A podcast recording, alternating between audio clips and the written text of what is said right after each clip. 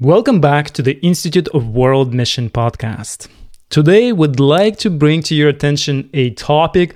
I'd say it's even a large theme that we haven't touched on before here on this podcast. It's all about missionary safety, your safety.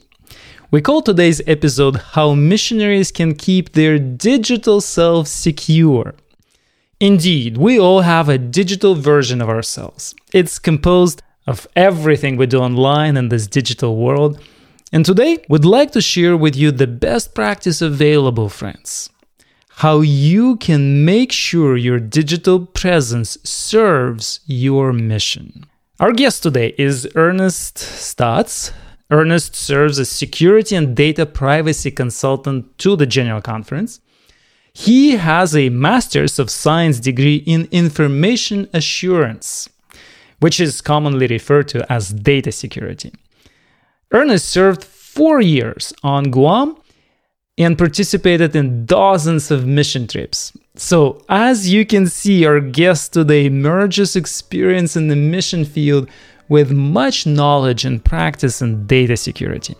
Having said that, let's transition to the interview itself. Welcome to the Institute of World Mission Weekly Podcast, a show for Adventist mission enthusiasts striving to live, serve, and witness cross-culturally. Visit us at iwm.adventist.org slash podcast to view this podcast show notes, links, and previous episodes. Institute of World Mission is your partner in the mission field. Ernest, welcome to the Institute of World Mission podcast. Thank you. I'm happy to be here. All right, we have a topic that we've never touched on before on this podcast, and it's a very interesting one. Even the title, uh, which is How to Keep Your Digital Self Secure. As missionaries, we know how important this is. So, this is what we'll talk about, and I'm very thankful that we can do that together. So let's let's launch into this. And my first question for you is um, is this: the digital self what does that mean? What does that all include nowadays? Great question. One of the things we have to understand is that we have multiple presentations of ourselves um, that we don't even realize are out there. We have the tracks we leave behind every place we go where we check in on something online, when we look up something on the internet. All of this is tracked um, quite frequently and it's tied back to our identity. A lot of it's also searchable. So that way someone can get a really good idea of who you are, what your interests are, what your topics, and kind of uh, part of that is understanding that persona and then saying, well, how do I want to present this persona to the world? And I think that's an important part as a missionary. Not only is it matter how we dress or how we walk, but then also how is our digital self presenting to the world as well. Right. It's very interesting. Um, there is a missiological dimension to this whole topic. For example, you know, if we are in a restricted access country and um, we have our friends from back home um, on Facebook, and then we, you know, we're making friends in our local host community, how do we then present our digital self to these two very different constituencies? But that's not our topic today, right? So we might talk about social media another time and um, you've been a missionary you've gone through a lot of these things um, in in previous years. Today we'll we'll kind of focus more on the security uh, technical parts of this. So my next question for you is this. What are the risks? What risks do people in general and missionaries in particular face in the digital realm? One of the things we don't realize is how much we're being listened to and even though we think people get the illusion that cell phones are secure, I have one of my friends who works for a government agency that'll remain nameless. That whenever he answers his cell phone, even if it's his mother and he's here in the States, first thing he says is, Hello, this is so and so, this is an insecure line. Um, and he's and his mom's like, Son, it's me. He's like, I know, but I want to remind you, this is not secure. Um, and that's part of the thing, understanding that I always refer back to we need to understand that whenever we're posting messages, whenever we are, you know, texting someone, whenever we're talking on the cell phone or a mobile device, um, or we're sending stuff across the internet, we need to think of it like being in a hallway. other people who are walking by could overhear us. Doesn't mean they are listening at the moment, but they very likely could. Now, if you're in a high risk zone, the Middle East or some other areas where governments are very restrictive, then absolutely they're being listened to. And it might even surprise you some of the European countries that listen as well. Right. Um, so, speaking of risks, this is a, such an interesting topic, Ernest, because um, it's like a spectrum, right? We we can we can worry uh, too much about this, or we can be careless about this. And I've, uh, you know, in my years of uh, cross cultural mission work, we've had so many of these conversations working in Central Asia, working in the Middle East, elsewhere. Um, now, what's your take? Where is the balance? How can we be balanced in terms of using technology today? I think that's a, a great um, question, and and that's something that I have worked through for myself. I travel internationally all the time, and I've done a lot of stuff on security, and I've worked with government agencies, but I don't live in fear, even though I understand what can be done. I have learned to take certain steps that, to me, I feel comfortable, and I to me, it's an acceptable level of risk if you worked for a US government agency and you were traveling outside of the country, they usually give you a brand new hard drive every time you travel outside of the country, completely wiped clean.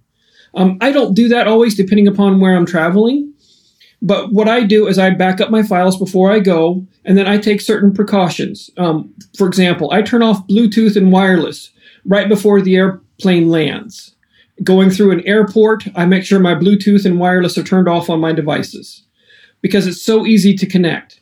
Um, I've done something where I make it so that way I don't plug into any USB device to charge unless I have something that's called a data blocker. And they're very simply, very easily bought. They connect and they allow you to only allow power signal to come across, but no data transfer. So I've done a couple things like that. I've also done something that's called a Faraday bag that I put my cell phone in when I'm traveling around an area that I don't want to be tracked. And it makes it very simple. My father, who's a retired farmer, who's not a high risk profile, he just didn't like getting all the spam advertisements every time he went to a tractor store or a feed store. And he's like, I'm getting all this spam email. We took his Android phone, put it in one of these little called silent pockets. His email spam went down by 80% because he wasn't being tracked at Home Depot or any of these other places that he would go visit and he loves it. So he he's like, I pull it out. I use my phone when I want to use it, not when they want to track me. So, and again, there's some very simple stuff we can do to limit our exposure to where we feel comfortable. And, and part of it is understanding where do you want to be? And also thinking not just of ourselves, but of our children and what's the interaction there.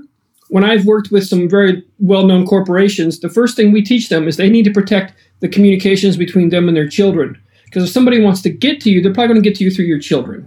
So that is one of the things we kind of encourage them to teach these principles and set up some ground rules for that. Uh, what you just uh, mentioned right now about the security of our children, I I immediately made a note. We probably need to uh, do a separate episode just on that, how we can.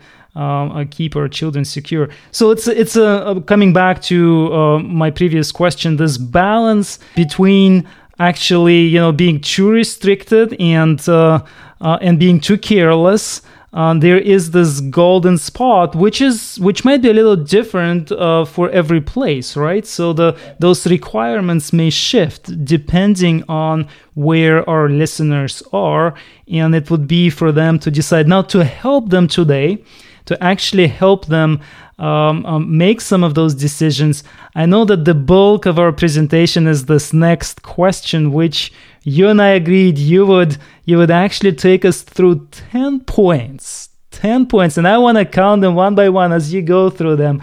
10 points for basic digital security. I know you can go way more elaborate than, than these basic 10 points, but let's at least try to cover these 10 today and maybe go deeper at another moment. So, 10 points for basic digital security for missionaries. Please, Ernest. Absolutely. And just like you said, there's a lot more we could add, but this this is a good starting point.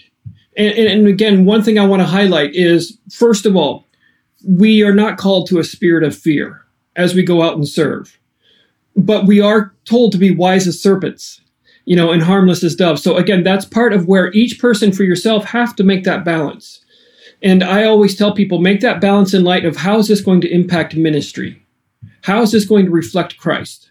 So, keeping that in mind, I will start on this list. First of all, I recommend that you back up all of your important data. I can't, the number of times I've worked with places where I said, oh, we've lost this. And whether it's text messages, I will oftentimes take text messages and I will copy them off and put them into email just so I have a record of them. And at the same time, we're going to come down later and we're going to talk about deleting specific text messages. So I will back them up, put them into a different email system so that way they're out of band and they're not on my cell phone. So, but then I will also delete them, especially if I'm dealing in sensitive areas or sensitive regions of the world where if someone is known or their identity is known, it could cause harm to them. So then I will delete those as well, which is further down on the list. But first of all, I start by backing up my messages, my my you can back up stuff to iCloud or to your Android to Google. Again, that's a little bit of a decision you have to make as far as your comfort level. I don't have a problem personally backing stuff up to iPhone, Apple through my iPhone, or backing stuff up on my Android devices up to Google. There are certain things that I don't back up. I typically don't back up my messages all the time.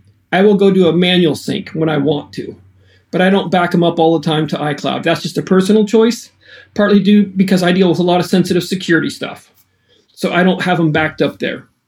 The next point is to update and keep all your updates. And there are step by step instructions. We have a handout we're going to share with people, a link where they can have this handout and I go through step by step instructions on how to, you know, turn on updates on your Mac computer or your Windows computer. iOS also has a way to automatically update, and so does Android to keep it updated.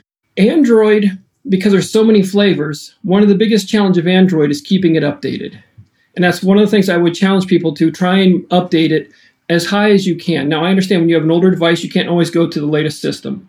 So you want to update it as far as you can. Ernest, why is it important why is it important to have your devices to uh, updated to the latest uh, uh, firmware or software? There are constant people that are trying to break into phone systems. There's more malware coming out on even mobile devices now than there was on laptops and PCs recently. There's been a huge spike. So they have become a target. And because and they've and most of the world has actually switched from laptops to mobile devices because they're cheaper and they're smaller, and we carry them with us everywhere. And if you think about it, what's on your mobile device? You have very sensitive, usually personal text messages. You have all your contacts. If you use something like a YouVersion Bible or something, you may have stuff that you've highlighted in Scripture. Again, some of your personal notes. You have everything. You have birth dates. You have all this stuff kept in this device. That makes it a very rich target for a hacker. So that's one of the reasons to keep it updated because they're actively seeking this. Okay, so the updated uh, versions of software will have patches for different um, uh, holes. Let, let, me, let me use the simple language, which um, would uh, allow us to actually be more secure, right? So the newer the software is, the better it is. Absolutely. So the more we keep it updated, the, the, in backing up the sensitive, so you don't lose your data that you want. And then the other thing is, I would recommend after you keep it patched, so that way you don't have these holes in your system. It makes it harder for someone to hack. Most of the time, these guys work underneath uh, a money system too. They want to make money. So what they're going to do is they're going to go after the easiest thing to hack. So then I would make sure the more you keep it patched, the more it's going to be secure. I just wanted to say so first one is backup your important data. Second, keep your devices updated. Point number three. Point number three is to make sure you've deleted anything that is really sensitive or that you do not want to be tracked. So again, part of this is a little bit secure depending upon we'll get down here to setting up a passcode, but you want to make sure that I personally take messages that I consider extra sensitive or from people from sensitive regions. I delete those once I've read them just to get rid of them so that way they can't be brought up some other time. Remember, whatever is put on there can be screen captured and could be used by somebody else. Fourth point is to leave non essential devices. There's so many options of technology. Um, one of the things when I am looking, I'm saying, what device do I actually need to have with me? I've talked to people several times about less is actually more. I could have, you know, 20 different devices, but if I only want to carry two, that's less to keep track of. First of all, it advertises the more devices you have, the more it advertises perceived wealth, um, which could impact ministry opportunities. Secondly, it also leaves a bigger target. It's easier to put something down. If you leave a cell phone on a table for a second, it can be swiped in a major, you know, at a coffee shop or something, you know, someplace where you're at, you're getting a food restaurant, you set it down. That's first thing you don't want to do. So the more devices you have, you have to set them somewhere. So I always recommend carrying the least amount as possible. The, the next point, point number five, is what's called, I call shields up. And that means enabling your firewall, especially if you have a laptop and people don't realize how many times people are trying to get into your devices. Now, there is software for mobile devices as well that will put on firewalls. Depending upon the Android version, I have put them on on some people who are in very high risk areas. I don't.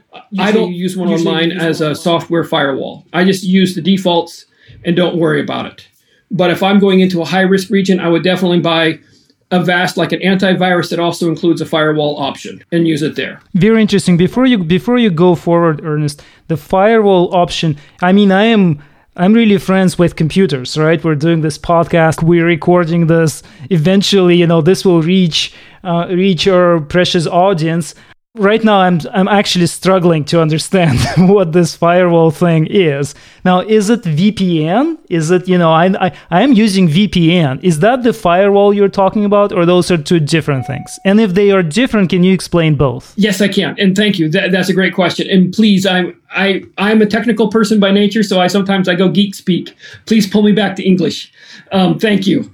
Um, a, vpn is separate and that's going to be the next option that we're going to talk about um, but the firewall is actually something that's enabled in your software that it actually protects the laptop from someone trying to get in.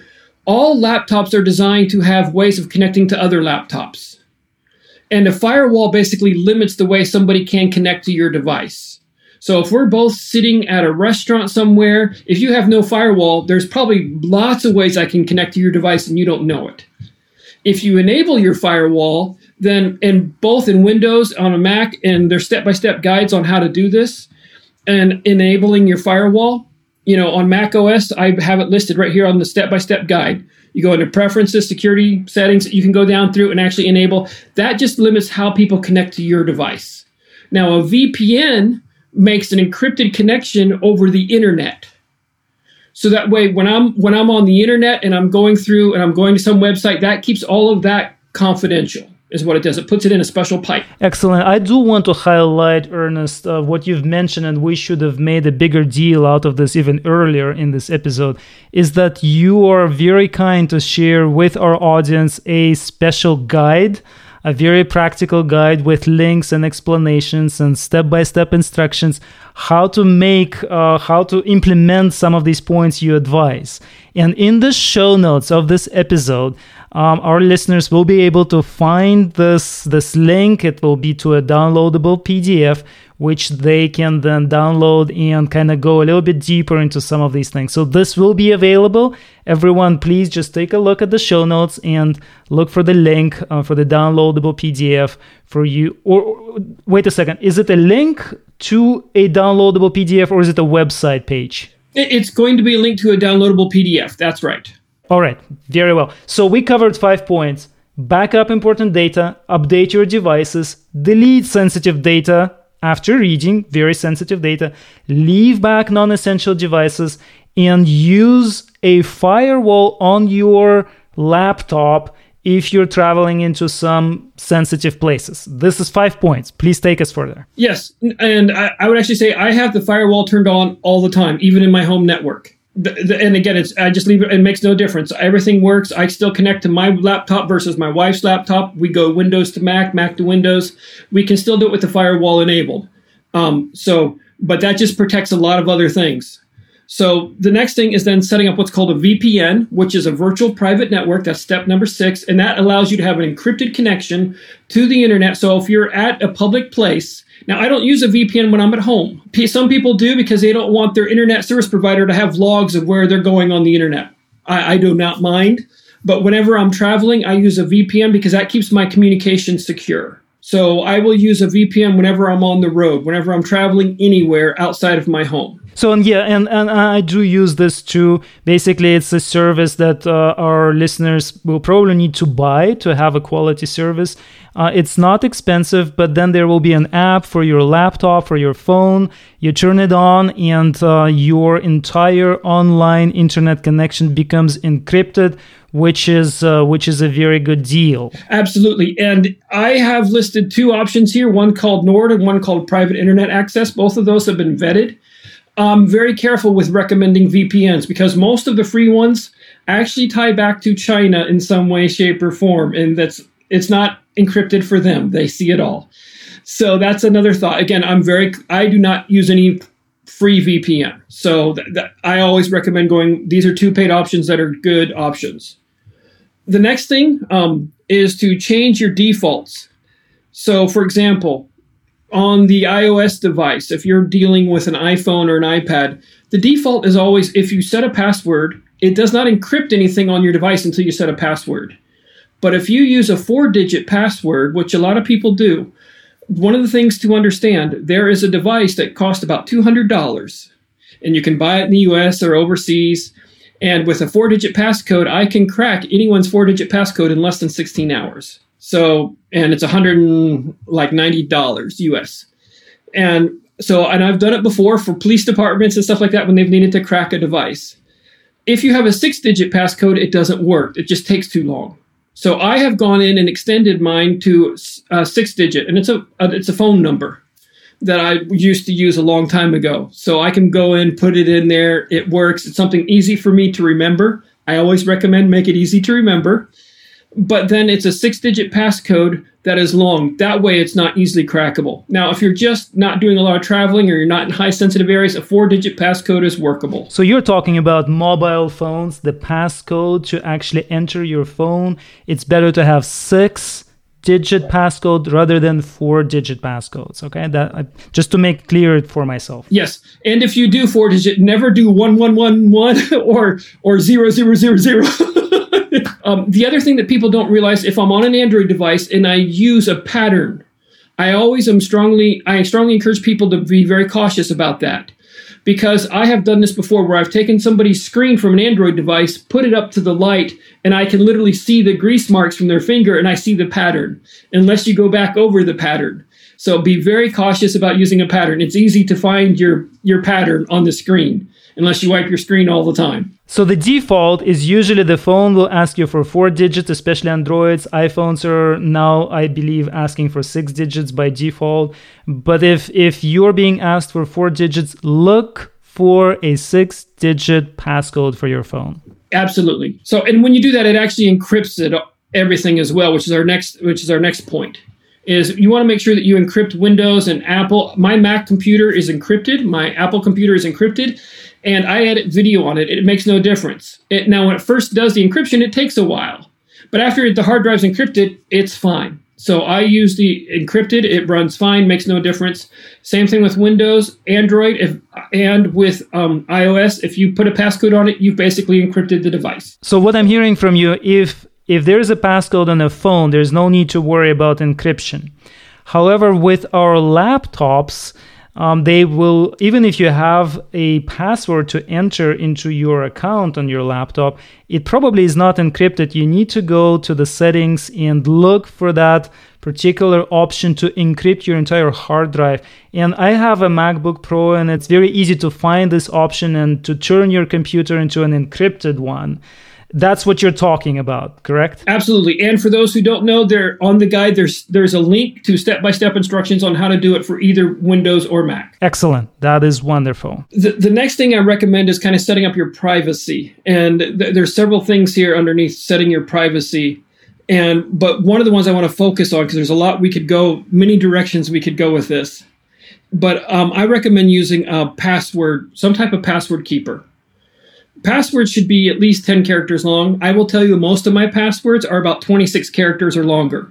And I don't know any of them except my one master password. so I use a password keeper and I that tracks all my passwords for me. And then I just go through and I that puts in my passwords automatically for me. So I don't have to remember long passwords.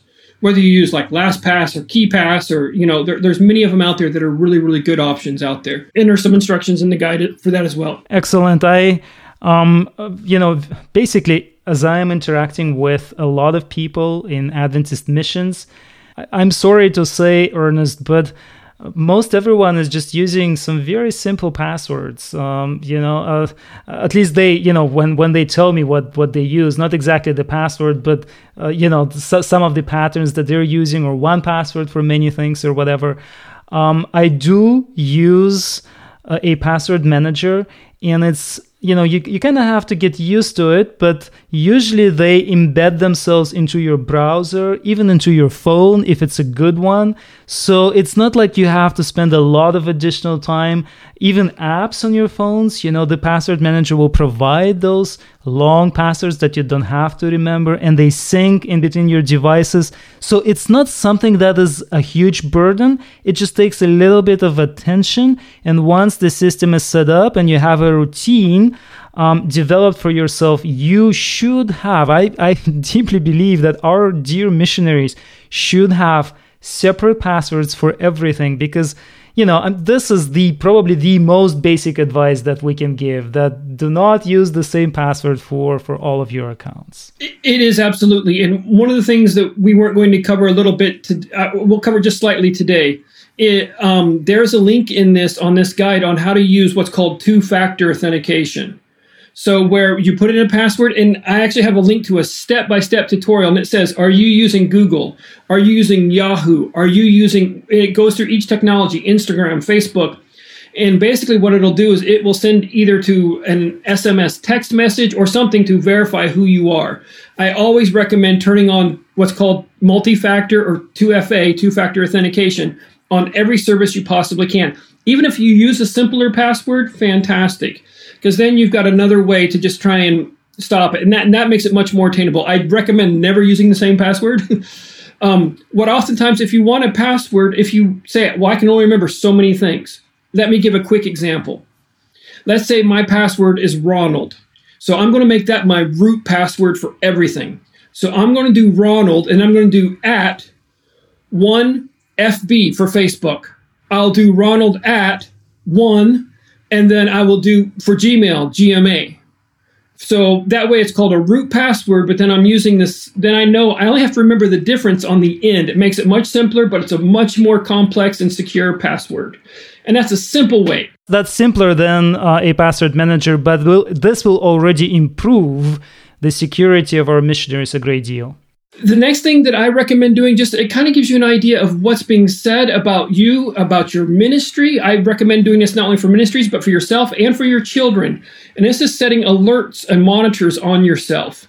And Google does, does this for free. Basically, you go to google.com slash alerts, and this is on the handout as well, where you can go in and you can put in, and you can have it automatically delivered to your email whenever your name, first name, last name, um, first name, middle, last name, I put them all in differently. So that way, if I see any one of these, if I put in the name of my ministry or recommended ministry, then as soon as something's mentioned on the web, sometimes even on the dark web, it will come over, sometimes depending upon how it's cross linked, and Google will give you an alert that something's being said. So that's one thing that I do. So I always keep alerts so that way I know if something's being said or someone's talking about something we're doing. What which what this means, the way I hear you, is if my name is mentioned anywhere on the internet, uh, Google will notify me, right? It will it will send Absolutely. me a link, and then again I can go and see what are what is this with my name and who says what. Exactly, it's a good way to indicate whether you've been hacked. Um, it's that, but it also has an idea of protecting your reputation as far as what you're doing in the mission field. Somebody may not like something and they may misunderstand what you're trying to do. And this is a good way to, oh, they're saying this. Let me let them know this is really not what we meant. We were meaning something else. Again, trying to see what we can do. The other thing is it's a website, and the link is on this handout again. It's called Have I Been Pwned? Pwned is hacker speak for meaning you've been owned or you've been hacked. So basically, what you can do is you can go into Have I Been Pwned and put in every email address you use. And you can set it up so it will automatically alert you if any of those email addresses with passwords show up on the dark web. So then you know it's been hacked. and they will send you a list of every time that email has shown up on the dark web and they're saying hey this email address. So then you know you need to change those passwords for those sites. Wow that is very interesting. I haven't heard about this one. So i am the first one going and looking at this link on the guide that Ernest is giving us together with this presentation today and checking on some of those because we want to have our email accounts just for ourselves. That that concludes the, the 10th item. That that's kind of there's a couple more items on here but we can leave those for later or you know but they're just you know about setting your location settings and making sure you're not being tracked. Again you can decide how much you want to allow or not allow. Notifications on your screens on your mobile devices specifically for example if you use the bible app if you're going into very hostile regions you don't want it popping up with the latest verse of the day now, if you're not in hostile regions, absolutely, I love to have that pop up, you know, just to remind me to look at it and gives me something to think about. But if I'm going to a hostile region, I definitely turn that notification off. So that, that's one of the things you have to make a decision where you're at in what your risk factor is for where you're traveling or where you're doing your mission work. Ernest, as we're as we are concluding, um, we you and I agree that we want to do one more of this type of conversation about our use of social media. If you could just whet our appetites just a little bit so that we can be looking forward to uh, to this particular um, interview with you, why is security important in regard to social media? Great question. Um, two things. First of all, I, I want to make sure as we're addressing this, I want to say I have done other presentations in the past about using mobile devices and social media for ministry. So please hear me. I'm not against mobile devices and social media. We are presenting the security risk today. So in the social media realm, there's some great opportunities, but social media also has it can very quickly explode into something that becomes viral. Um, that can be good or it cannot be good. So this is part of the things of understanding when you do a social media check-in, that tells a lot about you and that can be tracked. And there's all kinds of websites that build a so psychological profile on someone's social media. There's software out there, open source intelligent software, paid intelligent software, where it takes all of your social media posts and it basically builds a psychological profile about you. And it can tell a lot of things about a person, um, not only their interests, but go ahead. Well, next time we will be looking deeper into this because um, you know we we are all kind of, especially those of us who are in the mission field. This is such a difficult question. How do we use it? But uh, you and I, we will will we'll take a look at social media uh, from both missional and security standpoint, so that we can actually have it as a tool that will be a blessing for us for our local host community, for the church, for God's name, where we are. Ernest, we are we, we started uh, to actually doing something as a habit by now. Um, we usually ask our guests to pray, and specifically within the topic that we've been discussing. So, if you would be willing to pray for Adventist missionaries, missionaries at large, if anybody else is listening to this, that is wonderful. But especially so that the Lord would keep them safe and secure and give them wisdom to uh, to arrange whatever is in our power to arrange. With your prayer, we will conclude this interview. Absolutely. Thank you. Heavenly Father, we on our hearts today is our missionaries and what they're doing to spread the gospel and the love of Jesus Christ. And we pray that as they're out there serving the people as you have called us to serve, Lord, that they can do it in a manner that not only glorifies you, but also keeps themselves and their family, their children safe in the ministry that it just expounds on the gospel and does not detract from it. We thank you so much for the technology that we can use to reach out to people, but I also pray that you help us to use it wisely and help us to be wise as serpents, so that way we can use it for your glory and honor. In Jesus' holy name we pray. Amen. Amen. Special thanks to Ernest for this high value interview. We're happy to let you know that this is the first interview in a series of three that we designed for you. Now, this is good news. At this moment, let me share with you an invitation from Ernest to hear the second episode. Actually, he will be talking, inviting you, and explaining to you what this next episode on missionary safety is all about. For our next podcast, I'm excited to dig into the five aspects of social media. We're going to start off by looking at some of the dangers inherent in social media. Then we're going to look at some of the privacy and messaging issues. Then we'll move on to Facebook and data trafficking and how that works with social media. And we'll look at reputational considerations and how that is interacting with social media. And last, we'll conclude with actually how to use social media for a ministry tool after we've looked at some of the basic understandings that we need to have in place to use it effectively. All links to resources that Ernest made available to our podcast audience you will be able to find in the show notes. And if you feel that this is the kind of information your colleagues in the field need to hear, please share this episode with them, share it widely. We'll only be happy. As always, we invite you to make sure you are subscribed to the podcast to be the first one to get the newly published podcast episode every week from Institute of World Mission. My name is Alex Ott, and together with our team at IWM, we are looking forward to seeing you next week.